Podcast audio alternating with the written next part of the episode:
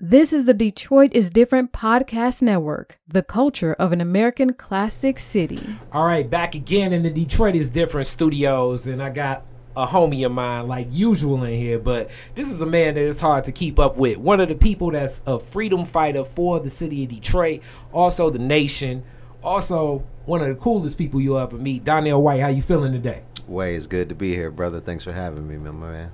All right, all right. So, as we get into this whole idea of what's happening with freedom fighting, freedom fighting in Detroit means that you stand with the gold, you stand with the blue, the NAACP, Yes, long sir. lasting. Yes, sir.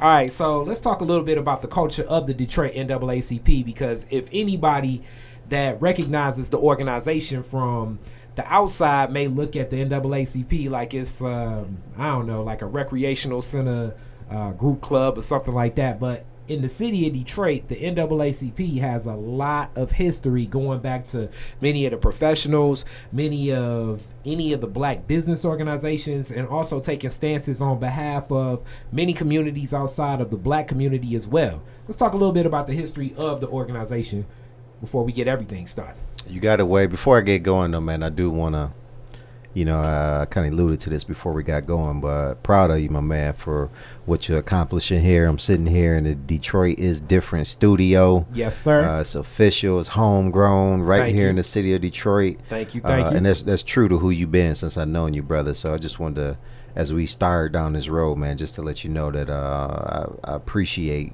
you honing in on your craft. You've been true to the Mhm. game, true to your mission. It's inspiring, uh, and I've, I've taken a lot from it. And so it's a pleasure to be sitting at the table with my brother. Uh, and one of the realists who's doing it in the game, and so uh, the Detroit NACP, you know, we uh, were started as a branch in 1912. Mhm. Uh, I can go all the way back to 1909 when the organization was started in New York, New York. Uh, rewind three years, you had the Niagara Movement. You had about 24 uh, brothers from 14 different states who Mm. crossed over the over the waters over to Canada, right outside Fort Erie, and was talking about some really uh, prolific things, and, and it's kind of unheard of. But they was talking about home ownership. they was talking about voter empowerment. They were talking about economic parity. Uh, this was over 100 years ago, right? And here we are, 100 years later. I said that jokingly. uh, Saying the same thing. exactly, the same fight, Mhm. uh, different tactics, different day, uh, different uh, enemies, if you will. Uh, but here we are in Detroit. Uh, started in 1912. We still remain the largest unit in the entire country. We have stellar leadership. Our president and the Reverend Dr. Wendell Anthony, Mhm. uh, who's doing an excellent job in providing visionary leadership, but also providing space, uh, which I think is something that's critical uh, for a young brother like myself. And there have been multiple, uh, multiple examples uh, for individuals who have found a home, who have found airspace Mhm. uh, where they can raise their voice and uh, build their legacy of activism uh, at the NAACP. And that's because we had leadership that supported that. Uh, we had leadership who allowed us to step up, who allowed our ideas to be heard, who allowed us to have a seat at the table, uh, who allowed our minds to shift beyond the confines of our city limits, uh, gave us opportunities to travel uh, locally and abroad. Uh, and so, so I'm appreciative to what we've been able to build and sustain at the NACP. Uh, you know, way my journey. I started out about 15 years ago volunteering at the NACP, transitioned to answering phones. NACP, how can I uh, help you? That was You know, uh, that was uh, Big Afro yes, Donnell. White. Yeah. Donnell Oh, White yeah. used to have like an Afro, like Big Afro Donnell White. Oh yeah, and I'm, I'm gonna write a book on that, the uh, hairstyles of the movement. Uh, you know that that's that's something to be said about that. You know, and so you know we so we were able to to find that space, and you know coming up as a volunteer, transitioning to uh, office assistant, and answering the phones, and you know it's indicative of of what it meant to be in the movement for me. Is that you know oftentimes our colleagues are in our demographic, you know, we have this get rich mentality, you know, get paid, you know, now, you know, versus paying dues now, you know, and to understand that we are part of a continuum, a legacy of, of fighters uh, who've been on the front lines, you know, to enter into that NACP space. You know, we were at the old branch over on East Grand Boulevard. You know, the building had a little lean to it.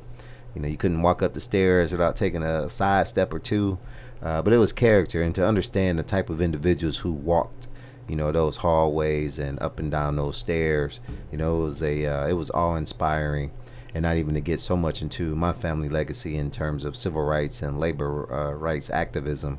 Uh, but it, it meant something uh, to be able to continue a legacy of fighting for freedom, being a drum major for justice for those in our communities whose voice has been marginalized.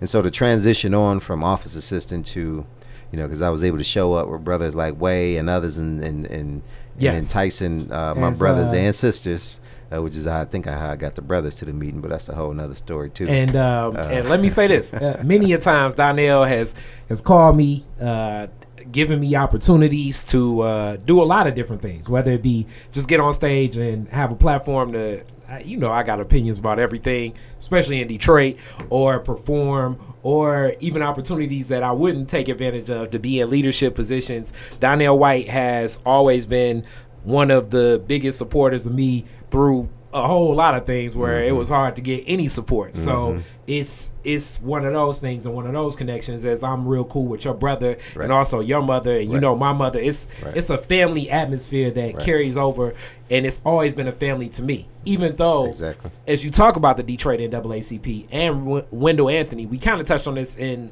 a conversation before this. Wendell Anthony, it's a lot of opinions, and sometimes I think that anything dealing socially um, kind of goes into politically, and people are very personal about a lot of things and, and take Yeah. things very personal. Yeah. Uh, and Wendell Anthony is certainly a polarizing figure throughout the city of Detroit. So, how does engaging beyond the figure of the the ideas and the naysayers of Wendell Anthony, um, how do you engage and continue to get people active with the branch beyond who any personality is? Yeah, well, that's an age, you know, that's an age-old issue. You know, when Mhm. when Martin was leaving the leading the civil rights movement through the South in Alabama, you know, it The was brothers and sisters who was saying, you know, why why y'all want to get with that brother, you know, and and now, you know, 50 years later, you know, everybody, you know, I marched with Malcolm, you know, I was in the streets, but yeah, everybody wasn't with Malcolm and, and Martin back in the day, right? Mhm. And so, um, you know, it's important to to recognize uh, visionary leadership when you see it. Um, and on the other hand, you know, our, our community has earned the right to be uh, critical of its leadership. Um, to a large degree, we've been let down. Uh, we've been uh, oversold a bill of goods about what we will deliver for our community, and it hasn't happened, and it's left a layer of skepticism. Uh, but in terms of leadership of Reverend Dr. Wendell Anthony, I mean, he he doesn't just talk the talk; he walks the walk. You know, you have a couple type of generals. You have the general who says to his troops, "Hey, go take that hill," and you have the general who says to his troops, "Let's go take that hill." Uh, he's definitely been that kind of general who wants to get down on the front lines uh, with his troops, with his community, uh, to make a difference.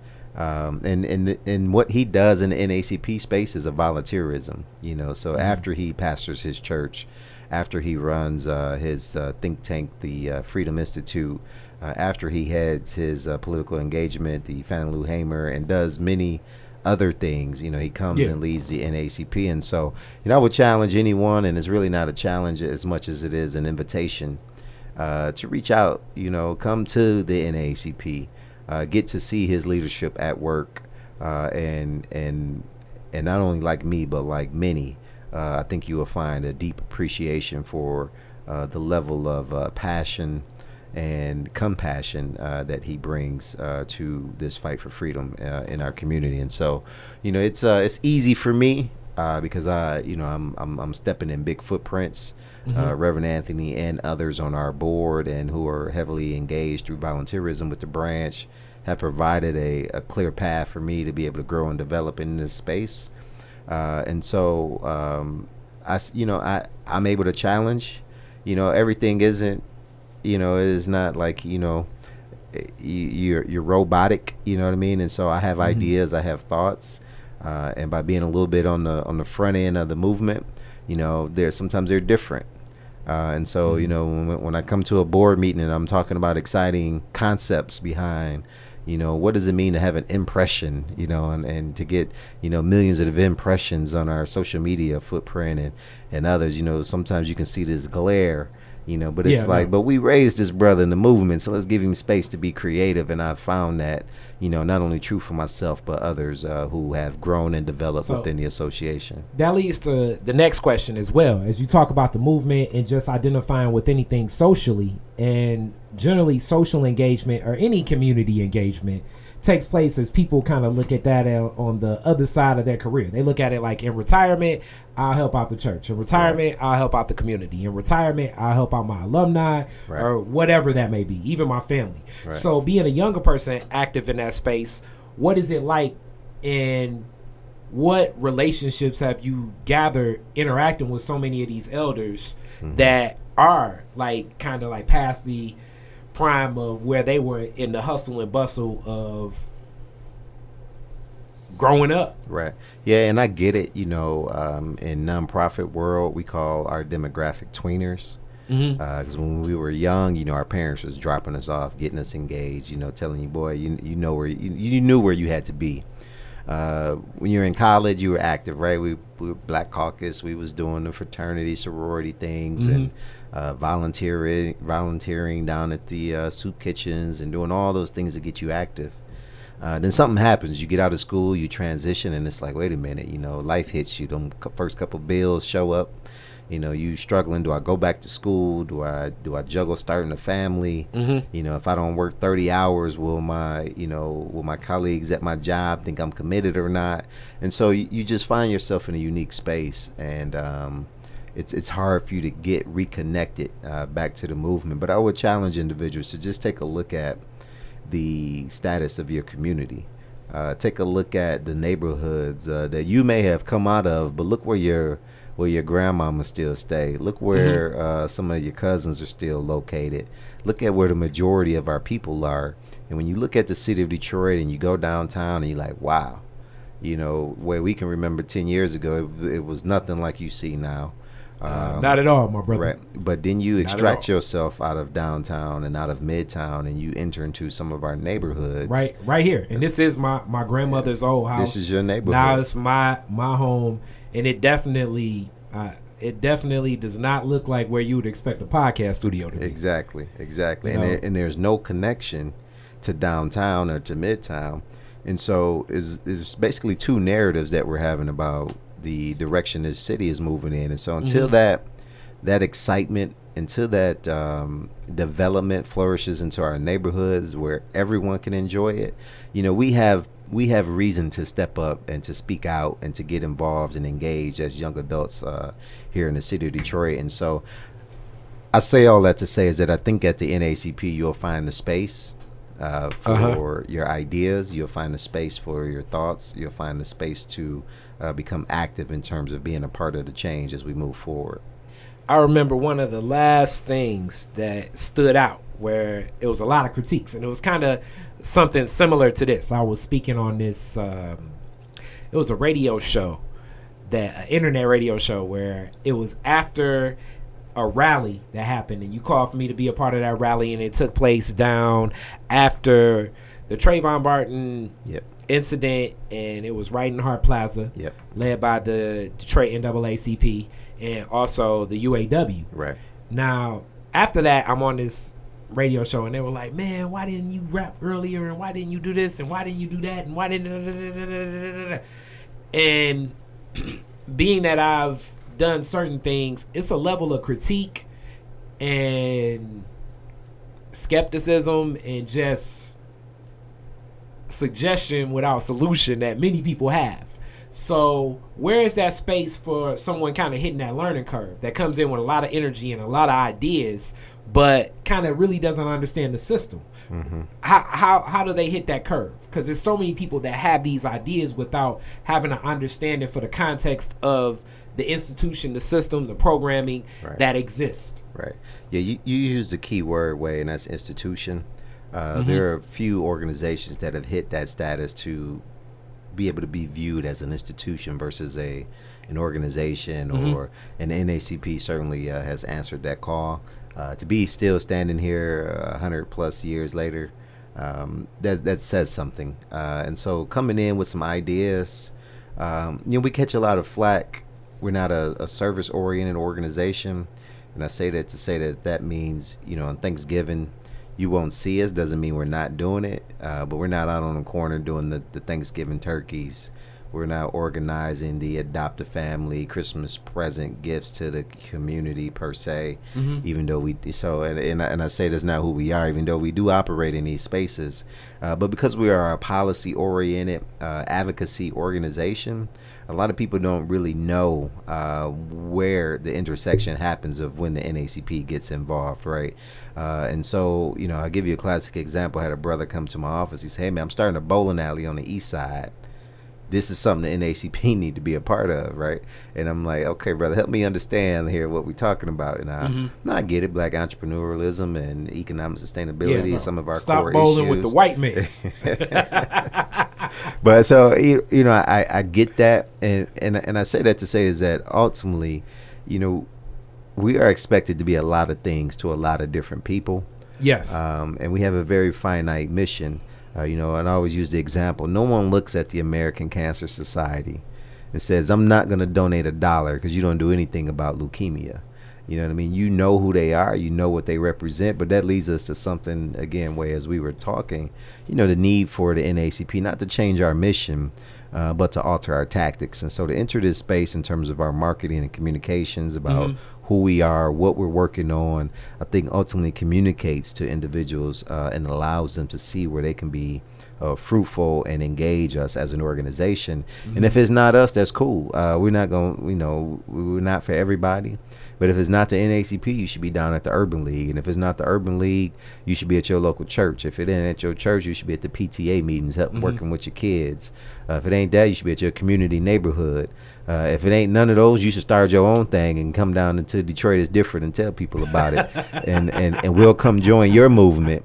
You know, but if you ain't doing none of that and ain't willing to come down here and promote your own thing, then it's time to to step back and uh, and and bite your tongue for a minute and and be schooled on how you can engage uh, other agencies and individuals on on how you can make a difference in the community. Now, as we're talking about this, just a moment ago before we got into the podcast interview, you were watching the Philando Castile dash cam interview, mm-hmm. uh, mm-hmm. dash cam footage, and you mm-hmm. said, "Have you watched this?" And I was like, "Nah." And then we kind of got into this discussion.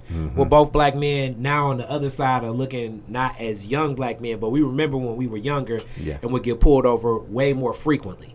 So, just in the argument, it's many people that say, "Well, right now, this is the function that we need within the black community," and this is an argument often led by a, a mutual homie of ours, Brandon Justin. It's so many needs in the black community.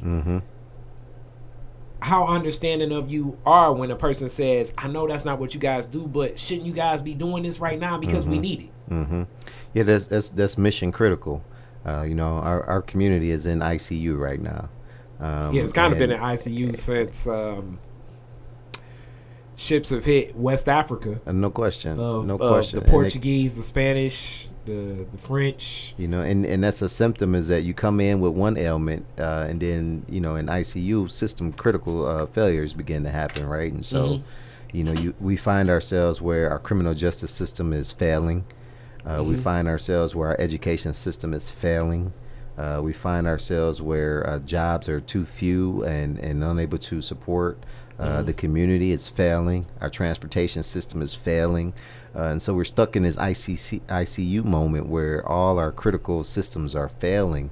Uh, and you'll be surprised that the NACP is operating in a number of these different spaces. And so, uh, as a strategy, oftentimes we don't always rush to the camera or rush to the microphone and say, hey, you know, we brokered this deal, or hey, we got justice on this front, uh, because sometimes the moment dictates um, strategy, uh, and sometimes the moment dictates uh, outward action, uh, so that the community can see that difference is being made, uh, and and and to kind of bring it into to clarity. Uh, you know, kind of this is the the elevator speech here. Uh, so when individuals say, "Well, what does the NACP do? Why do we need the NACP?" You know, we have what we call our six game changers. First is economic sustainability, and we're doing. You know, I won't go into extreme detail, but we're doing a number of programs and initiatives and advocating on a number of policy fronts on all of these levels. Uh, but first is economic sustainability. Uh, that means we care about jobs, we care about training opportunities, we care about procurement opportunities, uh, fair wage, and the list goes on. Second is the NAACP hallmark issue, and that's education. Uh, so we're fighting for not only board governance, which gets a lot of the, the local attention these days, uh, but we're dealing with the overrepresentation of young men of color being expelled as, as early as kindergarten. Uh, Yeah, we're talking right. about the funding and equity gaps. We're talking about the quality of the schools. Uh, and so that, that is an NACP hallmark issue. Uh, third is health and healthcare access. Uh, so we're pushing our healthy active lifestyle initiative in the black community. We checking out too early from stuff that we can manage and maintain. Uh, and so we're You talking know the about big three, brother: exactly heart disease, Ex- absolutely diabetes, absolutely hypertension. Ab- abs- absolutely which comes from stress from all this other stuff we talking about the ICU you and- talking about, yeah. exactly and not knowing how to how to filter that and so the healthy Mhm. active lifestyle promotes um, you know how to live a healthy active lifestyle how to put the chicken under the stove sometimes and not always on top of the stove you know that's the grease on top of the stove right Yes, sir, And brother. so drink drinking Trying water to touch Captain your toes J's out of business, brother. but that seasoning they put on there that's, there's something to be said about that though As I always say, I don't like being out of a five mile radius of a you buy we fry exactly establishment, brother. exactly exactly I'm conditioned. Uh, but my you, brother I think I think I, you were going on some other points, but I do want to go right to. I, I already know you're about to head to this Mm-hmm. as people talk about it, and one of the most beautiful things that I've ever witnessed about the NAACP. It was this documentary that was probably produced in like 1984. I had to watch it in this political science class, Mhm. and I was taking a political science class just because I needed a social elective mm-hmm. And God knows it was like this old lady. She had this documentary, and she pulled in. I don't even know how she had the VHS tape still, Mm-hmm. and it was talking about Charles Houston and the way he established precedent for Brown versus the Board of Education. Mm-hmm. So let me explain. It, it was so thought provoking in the way it broke down a whole lot of how laws work. Mm-hmm. So the systems of a lot of the NAACP, when I think about it, it's the legal redress and the way that it's worked with attorneys for eons. Mm-hmm. So when we think of most attorneys of color and also women, white women Mm-hmm. and people of color, most of their first work as attorneys was connected to NAACP. the NAACP. Right. And the NAACP has created landmark precedents that have established against these laws that were completely unjust, but it's used the system in the best way because it first was like you know, you know, uh, uh, it's it's like Tupac used to say, you know, people just run up and bum rush and say this is unfair, this is unfair, this is unfair, and it's like, well, it's no precedent for it being unfair. So you had to establish a precedent. So Charles Houston is one of the uh, one of the first, I guess, brilliant mind black attorneys in America. Mm-hmm. And what he stood for working with the NAACP was saying that, all right, it's unfair that black people don't get the same opportunities in education mm-hmm. or any institution that is. Mm-hmm. So, because these opportunities are unfair and these are public institutions, and right now we have this whole concept of separate but equal, he mm-hmm. had to specifically find different candidates to enroll that were qualified Right. to enroll in a series of different institutions. So, like, it'd be colleges, it would be high schools, it would be grad schools, and that way, these people would not be denied that opportunity just due to the public institution having to aid and abet these people and what it said, even though they really didn't want the black people to be in there. Right. So he established a precedent over, let's say, two decades Mm-hmm. and worked with attorneys like the late Thurgood Marshall, the Supreme Court Justice. And a lot of people say the first black Supreme Court Justice. But if you really know, he was the person that tried the case for Board versus Right. the, uh, Brown versus the Board of Education, which basically used all of the work of Charles mm-hmm. Houston Mm-hmm. That's right. in a series of probably about 16 different attorneys over the mm-hmm. years, even more. I'm, I'm saying mm-hmm. 16, probably about 50 different attorneys over the years as a way to fight that. Sentencing laws. The whole, you know, you get basically 25 years for, for crack rock. Right. A lot of that was. Marijuana. Mm-hmm. Yeah, marijuana. That's work if you have your if your brother can get caught with a rock right now and and you know get home without being sentenced for a long time, Mm-hmm. that's the NAACP that basically helped set that up, Oh, yeah. and a lot of other laws, especially the league laws when it comes to anything unfair in polling and elections, Mm-hmm. are all laws and justified of fights that the NAACP is making right now. I think a lot of those landmark fights are happening in North Carolina because North Carolina seems to be one of the most backward states ever when That's it comes right. to election laws. That's right. William Barber, you know, is down in uh, Carolina doing a yeoman's task and holding it together. Uh, but voting rights is uh, one of the premier issues of the day uh, for us as an organization. Uh, and we minimize the impact. You know, um, on one hand, I understand the frustration and the apathy about not getting out to vote. You don't want to be a part of the game. Uh, but at the same time, by not being uh, in the game, uh, you are ultimately allowing the game to thrive how it was designed uh, to impact your quality of life against you. Uh, and so, you know, we, we have an aggressive, you know, our fifth spoke. You know, I, I didn't mention criminal justice and public safety, but our fifth uh, game changer is uh, voter empowerment.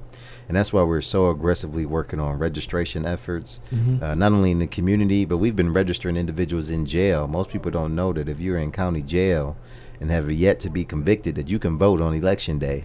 Uh, and when you tell individuals that and you see the look on their face, like, really?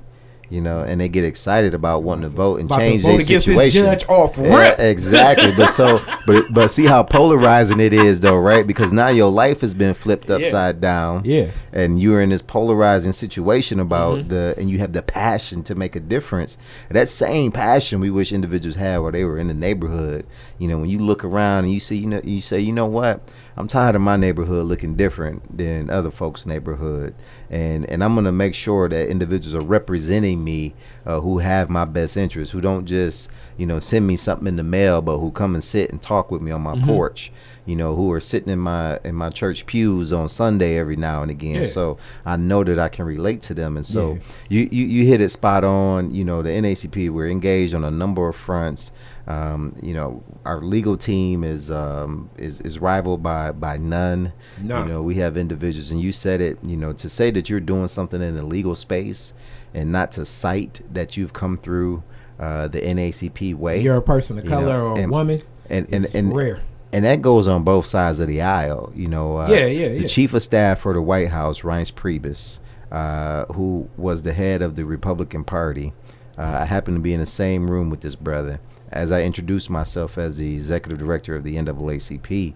Uh, after he allowed everyone else to introduce himself, he said, "You know, I wanted to acknowledge the fact the NAACP is here." I started my career out volunteering at the NAACP Legal Defense Yes. Fund. Yeah. Uh, and that just goes to show, you know, but as Charles Hamilton said, if you're a lawyer and not engaged in social change, you're a parasite on society. And I think a lot of people have taken that to heart. And, and really, the NAACP offers attorneys in mixed conditions, but especially young attorneys, Mm-hmm. an opportunity.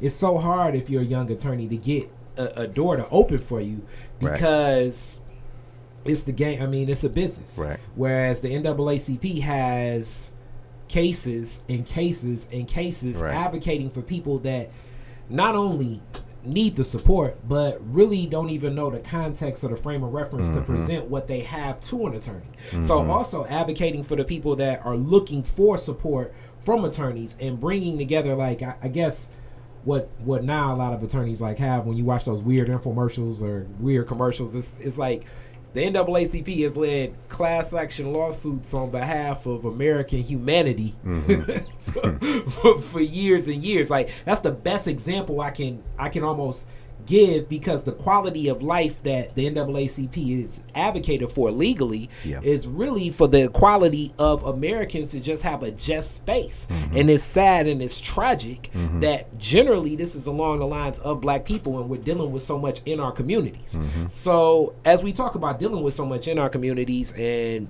you're you're just in you know you're like me. We all have families as i say e- even lebron james i'm sure has contacts in his family contacts in his phone that are are struggling with american poverty. No question.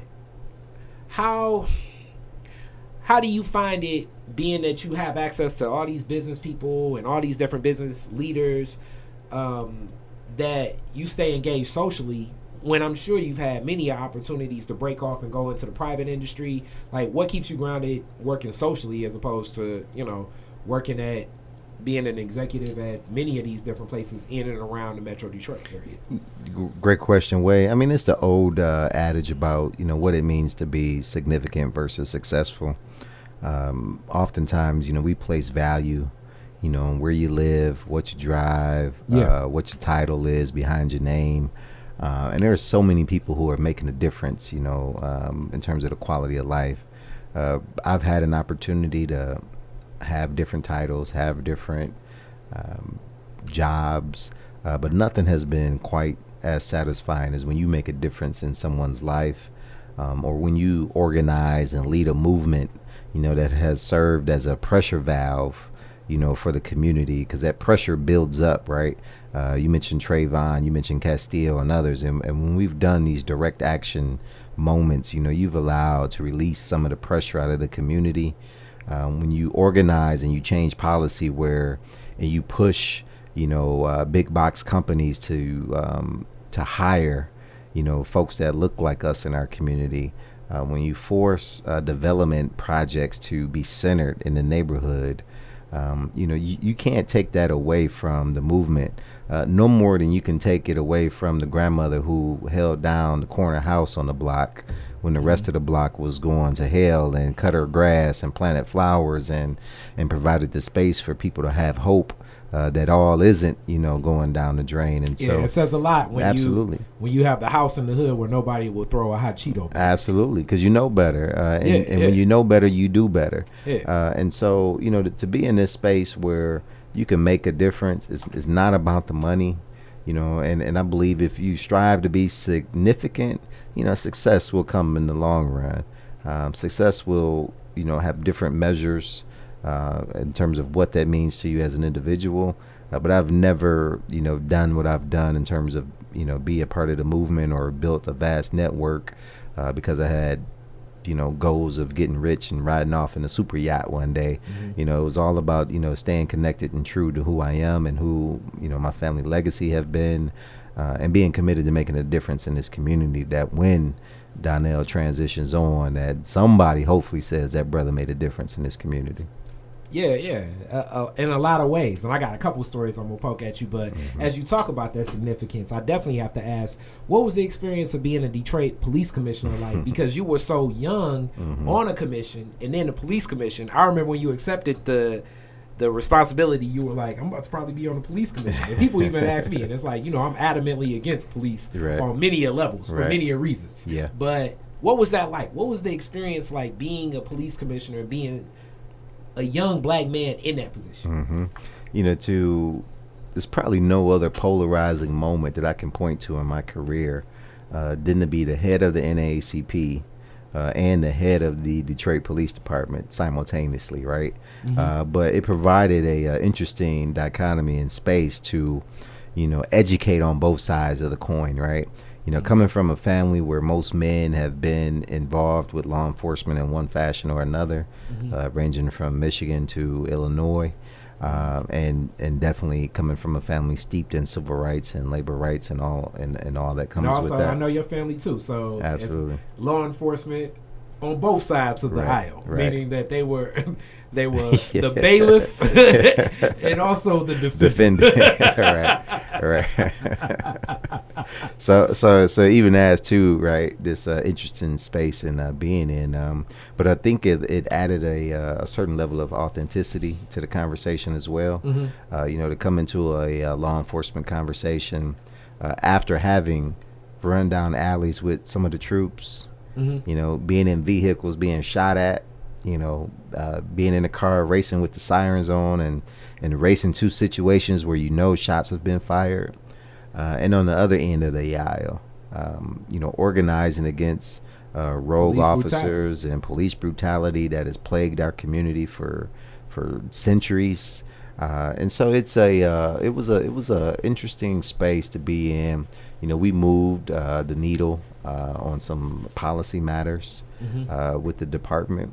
Uh, we've done some some tr- strategic collaborations between the two entities, uh, and I continue to operate in that space. You know, uh, doing a number of things on different committees and boards, uh, not only here locally but nationwide as well. Uh, and so it's it's a uh, interesting piece, and I'll end on this note. A good um, friend of mine, we were Rockwood Fellows for 2016 at the Rockwood Institute. Umi Selah, who's one of the co co-founders of the Dream Defenders, uh, he started kind of similar to the way you started. Where he said, "You know what? I actually hated police before I've read in your bio you was a police commissioner, and I wonder how could a brother this solid have been Mhm. in the police, and it offered a different lens to look at, Mhm. you know, um, that you know that that that paradigm through.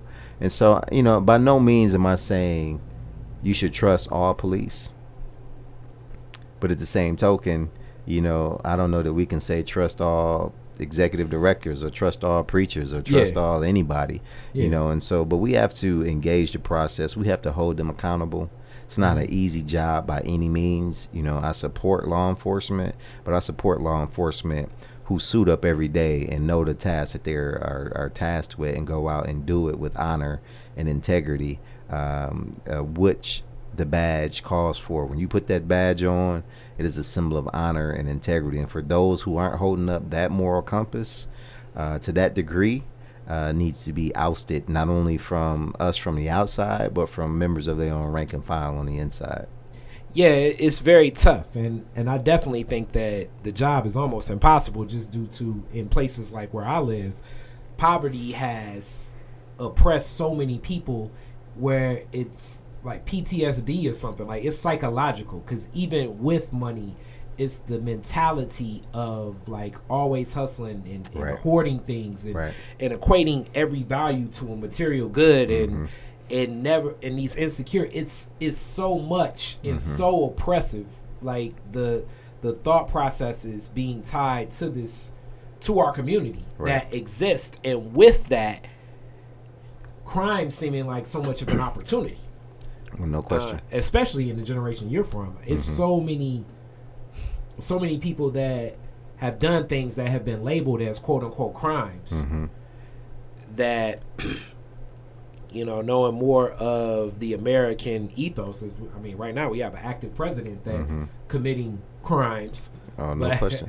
but has, just by a uh, different name, you know, and yes. that's and that's why it's so critical. Is that you know why the work that we do becomes so critical and important that if nobody's talking about the need for jobs, at the end of the day, I believe everybody wants and longs for the same thing. You want to take care of your family, you want to provide for your family, and you want a quality of life for your family uh, that allows you to enjoy uh, Mhm. life to the fullest extent possible.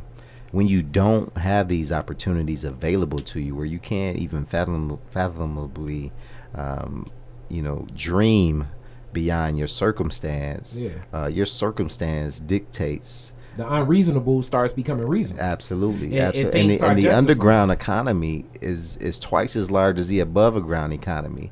So so so when we get up and go to work in the morning, uh, there's there's three other individuals who get up and go to work on a whole nother level, right? And I agree. It, and it's and it's not a, it's not the above board uh, economy, and so you know, and and and and because they've been locked out systemically.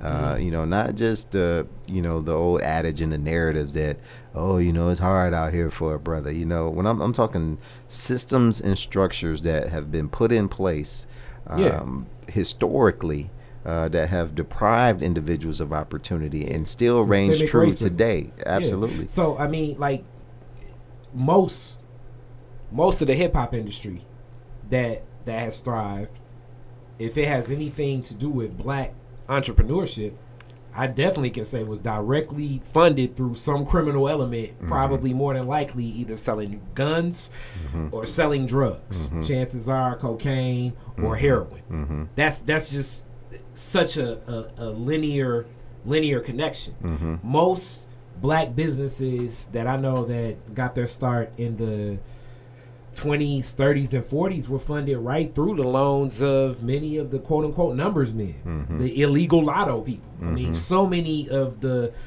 black businesses that we look to and say, "Wow, this has been around for like a hundred years." Mm-hmm. It was a number man that had to give the money because lending practices were never built for black people in this nation. Like most of, I would argue that America isn't designed or fit for black people to have success.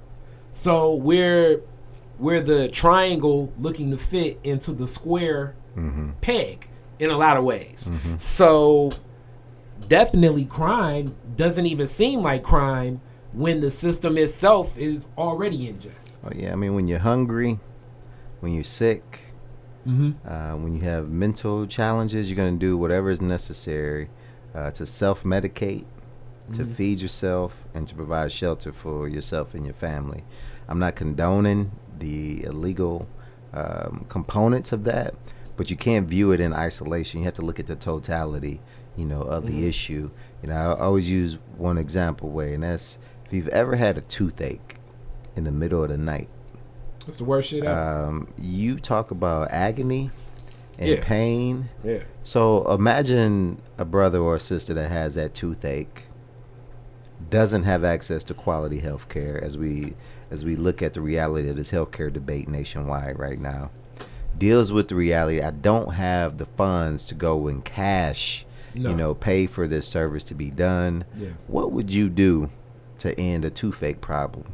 You know, what would you take to alleviate the pain uh, that you're going through?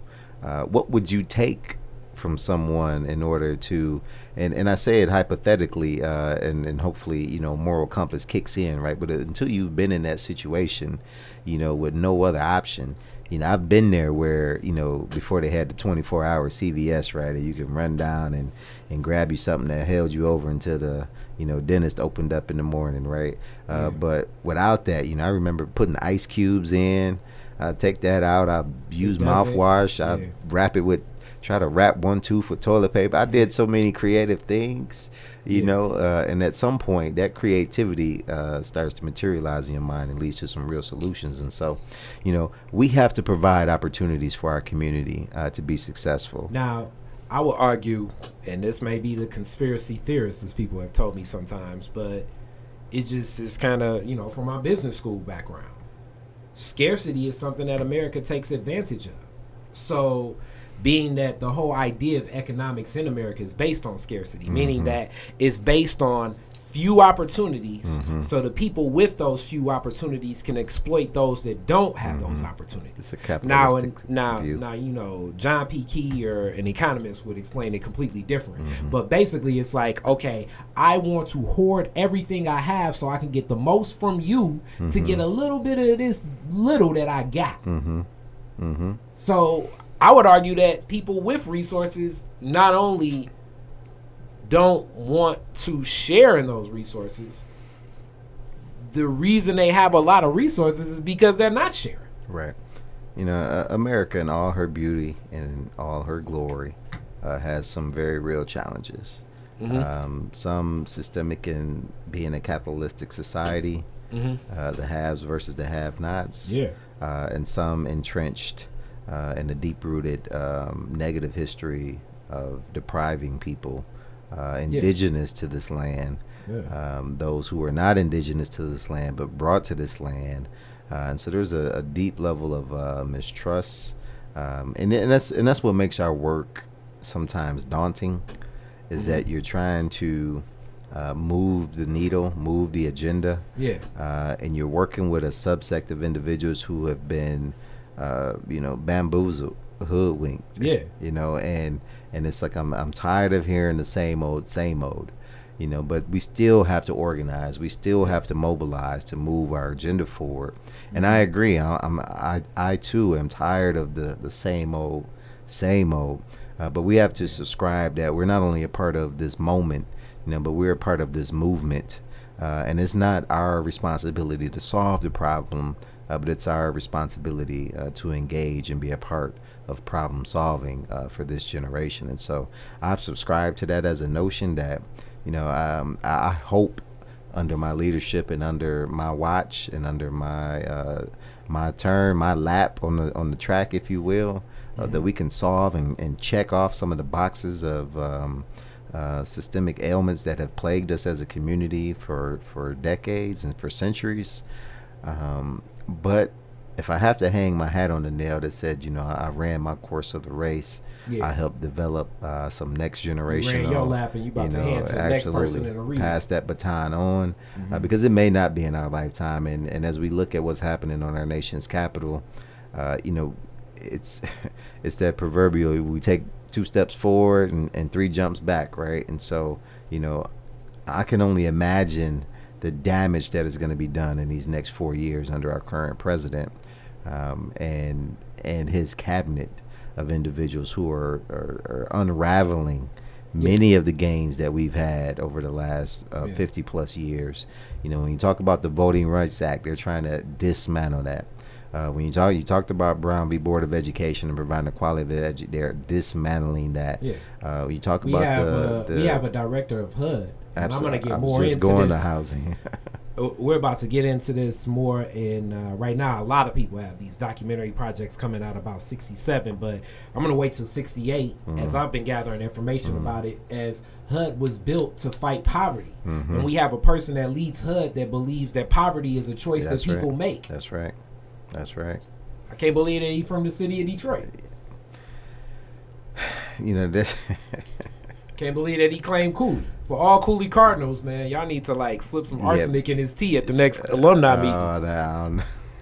Says Kari Frazier, not supported by Uh, yeah, Donnell that's White. right. Absolutely. Arsenic. yeah. All views of this. Did you put the disclaimer on the show before we got started?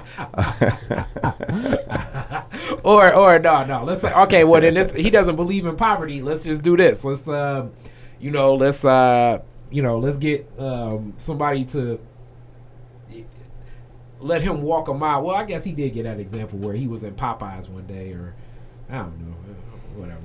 Yeah. So you know, and that that just goes to show, um, you know, whether you're talking about Ben Carson or Clarence Thomas, you know, um, we're able to be cherry picked uh, in terms of individuals who are willing to accept position of prominence to the detriment of their community. Capitulate. Absolutely, absolutely. Capitulation is a is a real uh, concept and thought. Uncle Um, Tommy. Make sure that disclaimer gets out there before we uh, before we get to the end there. Um, but you know, it's it's it's a it's a challenging space. Um, it's a space for everybody to pick up, you know, a bucket with fires going on all around the community and choose which one you want right. to put out. Um, and not only here locally, but as you look at what's going on around the country, uh, there are communities uh, who are just being uh, decimated by these erroneous uh, laws that are being passed. Uh, these legislators uh, who are so vitriolic in their motives, and we're losing. We're losing a lot of gains that many, you know, of our forefathers and mothers, you know, spilled blood and or lost life fighting to maintain. And so, you know, the the urgency of now. You know, as you talk about the fierce urgency of now. Yeah. Uh, this time dictates that we stand up. Uh, this time dictates that we speak out. Uh, this time dictates that we coalesce and come to a common agenda, um, understanding that it's the end game in mind, not the, you know, not the the, the chess moves in between, but it's the Mhm. capturing the queen in the end, uh, of which we are seeking to do. And and oftentimes we get caught up in the minutia of the the movements, uh, and not the movement uh, in terms of the totality of what we're Mhm. trying to achieve. And so um, now is that moment. You know, if if if you're listening to this podcast and you've been wondering, you know, well, well, Donnell White ain't doing this and NAACP ain't doing that, and when you know now is that moment where you have to ask yourself, you know, am I doing all that I can do? Um, and and if it's the time issue, uh, then then call me. Stop by the office. Just just put a bug in the ear and say, hey, these are my thoughts from from my vantage point, my viewpoint in my neighborhood, um, and let your voice be heard, and and let us fold uh, your wisdom into the movement. But to sit back and critique uh, without engaging uh, is only adding, um, you know, insult to injury in terms of what we need to do to move. Uh, and to move our uh, collective agendas forward, and and not only for this generation, Mhm. but for generations to come. And that that leads to the right next question before we wrap things up here with the classic Detroit is different questions. if you could go back to being 17 years old, heading into your senior year in high school, right now, and you wanted to get active socially, Mm-hmm. what would you do? And how would you go about it? Man, if I could, if I could revert back to being seventeen, um, not, not, is this in the in the present no, day? is yes, 2017, Yeah. 17. So I'm a 17 year old in 2017. You know, And you're so- heading into your so senior you know, year in I, high I have to, I have to say though, uh, way because this is a, um, this is an interesting dynamic that I'm dealing with in terms of organizational management and strategy. Right? Is that Mhm. the old concept of am I down for the movement being attached to am I coming to a six o'clock meeting inside of a physical edifice? Uh, that Mhm. reality is shifting, right? You got that Um, right, bro. Or or am I connected because I paid thirty dollars for an NAACP membership? That narrative is also changing in terms of what it means to be active and engaged in the movement, right? Uh, and so now, you know, we have young we have young people who, you know, throughout their social media platform, uh, have a network of tens of thousands of individuals, right? Uh, and that, Mhm. that number grows exponentially as you look at the uh, the way the, the social media uh, Yeah. network expands, right? Yeah. Uh, in terms of who view, you know, You impressions, in take- terms you of who. content and depending. I've seen certain things that I've done. You know, I've done certain videos for certain people, taking off twenty five thousand hits. Absolutely. Some people seven hits. Absolutely. It all depends on how you engage it, how you create it, and who you're connected to. Absolutely, and so I, I, I say that to say this is that you know the the movement. I'm not I'm not in no way suggesting that we abandon, you know, tried and proven tactics that the NAACP has had for 100 plus years. You know, but I use the analogy in one of our national board meetings just recently is that if McDonald's, as strong as a brand as they are in terms of selling their hamburgers, never said, let's listen to the market uh, and started picking up a breakfast sandwich or picked up a salad.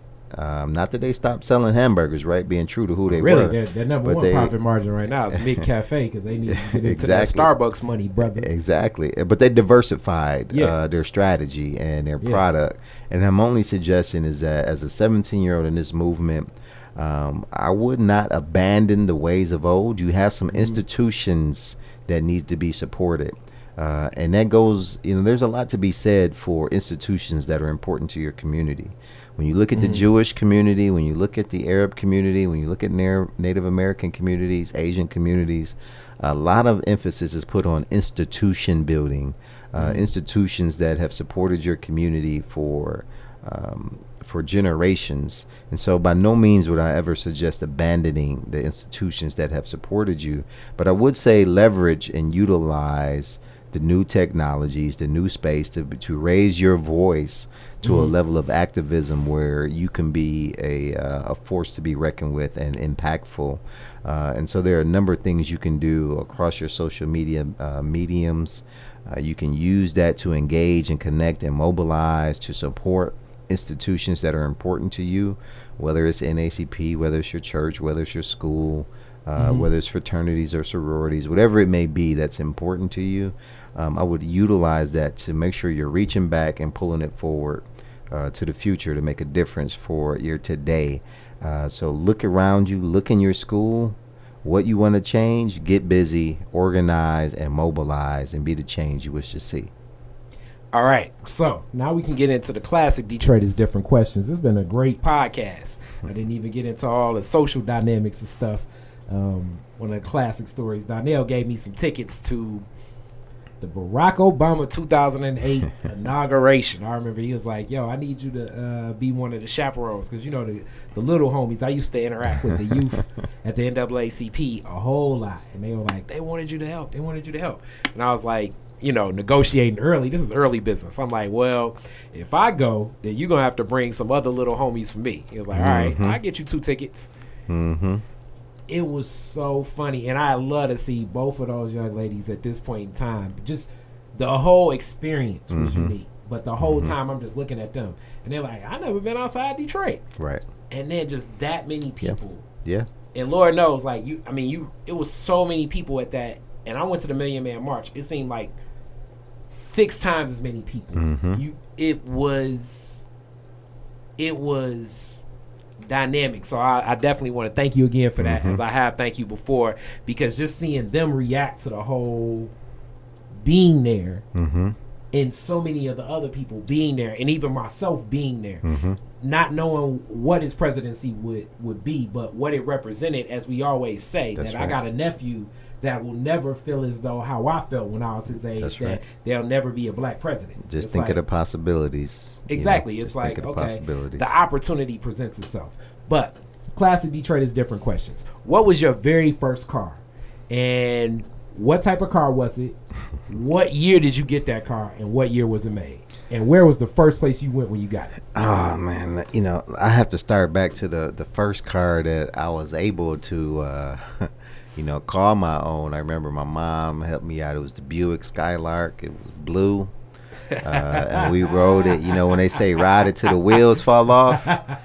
The, the the wheels didn't come off, but almost everything else did. You know, and so I remember the AC did not work. You know, and I remember Ah, a car with no uh, AC in the summertime, boy. that's the only light, way. That's the only way to cut your teeth, man. You don't realize. At a red you light, know. you feel like if like if somebody like well not a red light if somebody slows at a yellow, you feel like Oh, taking yeah. a pop here Oh, and yeah. just "Ugh!" So you you know you haven't lived until you've been in the car with the the AC out and the driver window that don't roll down. Uh, you know Gosh. consistently. You know it rolled Ooh. down, but it rolled down when it wanted to. You know and. uh but those hot days coming down I seventy five when I had my internship out at uh, Crooks Road with Henry Ford, you know, and then it, you know it had the gas leak at one point. So you know, I'm, you know, I've never delved into uh, you know substances to alleviate, you know, elevate the mind. But you know, some of those rides getting home, brother, I don't know how I made it because I was I was a little uh, lightheaded and dizzy there, uh, smelling those gas what, fumes. And what so year was the car? that was a. Uh, what year was I, I want to say it was a 93 And what year did you have it? um that would have been i think that was uh that was at 01 Okay, where was the first place you went when you got it? Uh probably to work you know that was like that was like the only you know you know It was way like your mama so much like my You know. mama. You only got a car. Then, you know, and then. I, I think then I think it was uh, 2007 when I got the 2003 uh, Marauder, and I remember picking it up at um, Ford down there off of Jefferson. Uh, I put my Tribe Called Quest CD in the uh, in the in the CD deck, and as I pull out, you know, you heard the. That was the mid, that was the Midnight Marauder, you know the the hook, you know uh, this, one of my favorite groups, and we'll so start. We'll start with I some went try down to uh, went down to Jenkins Construction, buddy of mine, uh, James Jenkins the third. Uh, he came out, he jumped in. You know, I went over to uh, the west side. You know, you got to show the family and the friends, right? Yeah, you rolled through You- here. You, I think. you, you knew whip, and so You rolled through uh, here. but yeah, that was You pulled uh, up on me and BJ. And that was uh, that was the first car there. I actually physically put you know my cash down Yes. and uh, and left the dealership there. And all right, if you had to rename Woodward after one Detroiter, who would it be and why? Hmm. Rename Woodward after one Detroiter. Hmm. That's a good question there. Let's see. Hmm. So many giants, heroes and sheroes. Um, you know, I, I would probably lift up the name of Coleman Young uh, because you talk about Woodward being the first uh, Mhm. paved highway, and you talk about Coleman being the, the first of a uh, major city, you know, African American mayor, and, and all that he has meant in terms of the, you know, as a golfer. You see, I'm, I'm sitting here with my golf gear on now, you know, but to hear the story of, you know, as Coleman took mayor and to go to the Detroit Golf Club and say, you know, I, I'll, I'll be damned if there's a golf club in my city where an African American can't be a part of, and to be the first African American um, member of the Detroit Golf Club. You know, I can only see riding down Coleman A. Young uh, Boulevard on my way to the Detroit Golf Club uh, to let him know we have arrived. Hilarious, hilarious. All right, all right. And uh, I only got two more Detroit questions for you. Okay. Detroit is different, so you know we got them. All right. if somebody out of town never even heard of Detroit, Mm-hmm.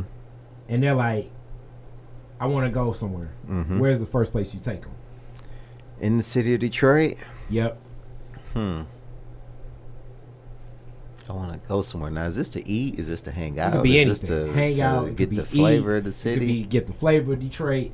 Is they got off the plane and it's like let's do something. Mm-hmm. Hmm. I probably would want to get some food in them. Uh, and so I would either say, let's head over to Baker's and let them get a little history. Um, or I would say, let's go down to Cutters and hang out with some good people, both, you know, old school, old school Detroit hallmarks who was who was there before the areas got popping, right? Mhm. Now you ride up Livernois, and this Yep. is what I was going back about the old lady who was holding down her house on the corner, right? Mhm. You know, before Livernois was popping and doing what it was doing, Baker's was was striving to make it work, right? Yeah. Uh, before Eastern Market was, you know, a destination. You know, you had Cutters, who was a Yeah. black-owned business and serving Yeah. some of the best foods you can find. I, I want to say that uh, back when we had our studio over there, I, I used to uh, that was like my boardroom. Mhm. I should I probably bought you your first cutter's drink, brother, as I did for many people. Shout out to Charles Turkey Nolan down there with those steak bites at Cutters. Steak bites, the turkey burger, everything about cutters is um, everything. Yes, It's sir. aggressive. The all you can drink day. And that's uh, uh, that, that's too For those who partake. Yes, for those for those who partake, even even butchers when butchers was going. I'm, Oh, I'm yeah. all I'm all about oh yeah, cutters. I remember butchers. Those twenty-five cent wing nights. Yes, The yes. whole wing. Yes, yes. Boxing matches. Yeah, just it, it's a it's it's one of those things that is definitely as people talk about going to Eastern Market and not feeling welcome and just the way that I see Eastern Market is so different as so many Detroiters feel as though they're not welcome in, Mhm. the, in some of the spaces as they're quote unquote revitalized or quote unquote redeveloped or Mhm. any of these other reads that basically say that you know I guess more white people come to Detroit than from before. Mm. Well, you know, there's a lot of perspectives out there, and that feeds that narrative of two Detroits, right? About those who get to enjoy it uh, versus Mhm. those who are uh, trapped within it. Yeah, yeah. Man, it's been great. How do people get in contact with you? What should people do? What should people do if they want to find out more about you, find out more about the branch, or just, you know, comment? Hey, well, one has been a pleasure. Way, thanks for having me on, brother. I hope this is not the last time. Not at all. Uh, being in the Detroit is different studio. I, I see. I see You more know. business and more opportunities Absolutely. happening. Uh, Donnell has a whole different type of network of people with ideas and stuff. As I'm gonna tap his brain for more people. I know one of the number one people, even though she's gonna be hard to catch up with, is your mom's. oh yeah, you if you get her, tell her I said hey. I'm not about to say that because I already know what she gonna say to me. Yeah, but Detroit has been a pleasure uh, as always. Uh, I'm here to support and to serve. Um, you can reach us at the NAACP at 313 871 2087. Uh, We're online at DetroitNAACP.org. O-R-G. Uh, we're on uh, Facebook, uh, Instagram, and Twitter, uh, and probably some other outlets that I'm not thinking. Uh, and and now that I'm throwing this out here way, I have to do a much better job in posting and getting on board. But I'm on Yes. all those as well. Yes. Uh, you can uh, follow me at dr white 411, uh, dr white 411, and that's on all the social media fronts. Uh, and I promise, if you hit me up, I'll, I'll find a way because I, I can't accept no no new people. But I heard there's a different way to Yeah. create a new page or yeah, something. you need so, a fan page. so we're gonna work through that and you uh, got a bat provide some signal space. too, brother. You got a bat signal. What if uh, what if Commissioner Gordon wants to reach? you? Oh yeah, he knows how to get me. he knows how to get me. But no, I, I in in all, with all jokes aside, you know, if you reach out to us at the NAACP, we're going to do everything within our power to be responsive. Uh, and to work with you to solve what issues it may be, whether it's uh, referring you to someone uh, who we know that can can respond in a better way, uh, or uh, responding to the challenge uh, by um, within our, our own agency and association and um, and working with you very directly. And so you'll find space. Uh, you'll be surprised. You'll be encouraged. Uh, but we invite you to come back home to the NAACP. It's been a pleasure, way. Respect. Peace. Stay up on the real culture of Detroit by tuning in to the Detroit is Different podcast network weekly. Music, art, business, comedy, and never before told stories from the people of Detroit.